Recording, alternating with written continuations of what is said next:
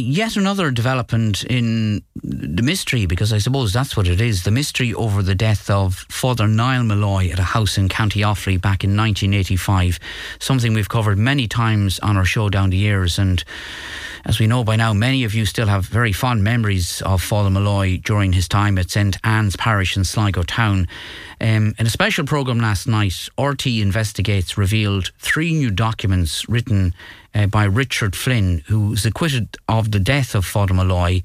Um, he'd been found dead on the Flynn's bedroom fo- floor after being badly beaten, and he was the only person charged in relation to the death of Father Molloy.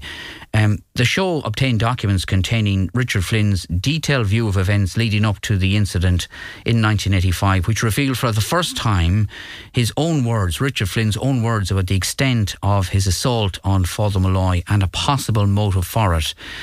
And the new documents allegedly include admissions by Richard Flynn that contradict what he told Gardaí that he had hit Father Molloy that night in self defence. We are joined on the line now by Father Niall Molloy's nephew, Bill Maher, a long-time campaigner for the truth in the case to be made known. Uh, Bill, good morning to you. Uh, good morning. And, and thanks for joining us. Did you watch last night's programme? And if so, what? what yeah. I did, yeah. What did you I make of it? How's, how's... I thought it was tabloid TV at its worst. I thought it was total rubbish. Did you? Absolute and utter rubbish. So does...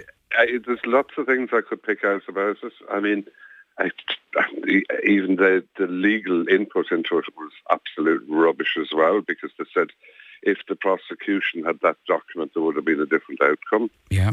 It wouldn't have been a different outcome because the judge scuppered the trial. It never went uh, to a jury, never as I went know. To a full, never went to a full trial. There's lots of evidence didn't go to a trial.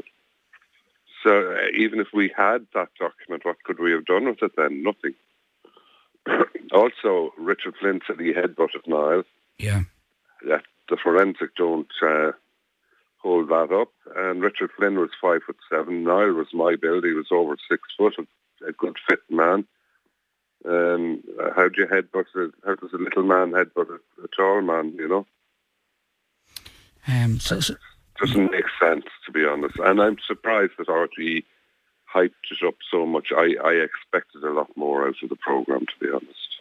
Okay, so do, do, do, do you give any weight at all to what apparently was included in Richard Flynn's account of the night and how he I felt? Don't. I don't. And I've gone through this over the years. And I mean, um, like the, the allegation of an affair, there wasn't an affair. They were lying on a bed in their pajamas, but they weren't having sex. I mean, for God's sake, we, the whole family knew that Niall was involved with the Flynns. He backed them up financially heavily over a number of years, and all that money was gone. And um, the program didn't cover the fact that on the Thursday before he was murdered, he went into Fair and Murta in Athlone and asked them to unravel all his financial uh, investments with the Flynns. Yeah, as we know before.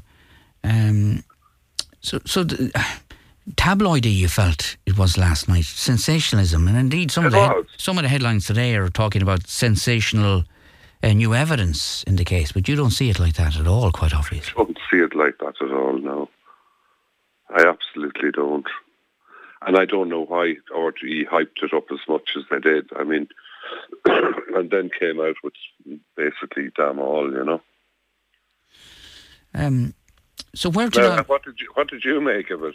um, I, I tend to agree with a lot of what you're saying. I have to say, um, I, I thought there'd be uh, there'd be more sub, sub, substantial um, revelations in, considering all the hype that surrounded uh, the incident. But how, how does it impact, or does it impact, on your continued quest for for justice Well- and the truth to be told in this case? Well, I suppose I was about to come to look.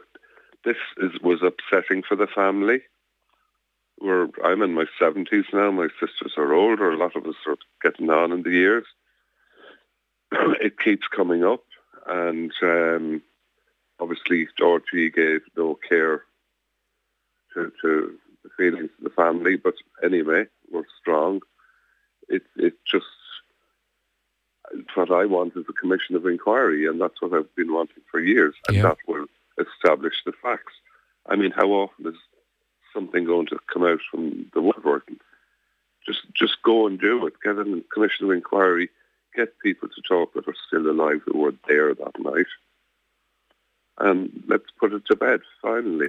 And as you said before in a television uh, feature yourself, there are people out there still alive There are people po- walking around who were there that night. who possibly know, who do know what happened. and they do know. They watched him die, and, and I'm disappointed that wasn't covered last night. Niall was attacked for whatever reason. That's that's established fact. But he was allowed to die over a period of hours, and nobody did anything. They didn't call any doctor. They didn't call the guards until after, well after he was dead. Now that's what disgusts me completely. And no politicians, no, uh, none of the last four ministers for justice seem to be in the least bit interested in that fact. Okay, uh, for, for those who didn't see, and I won't labour the point, but for those who didn't see the programme last night, uh, RT were giving details of this psychiatric, psychiatric assessment of Richard Flynn, uh, and we were told this, the psychiatrist involved um, believed that the, the attack on Father Niall was Richard Flynn engaging in a sudden release of subconscious anger and resentment and frustration Yeah. that had been repressed during his marriage. Total load of nonsense, you feel. Absolute rubbish.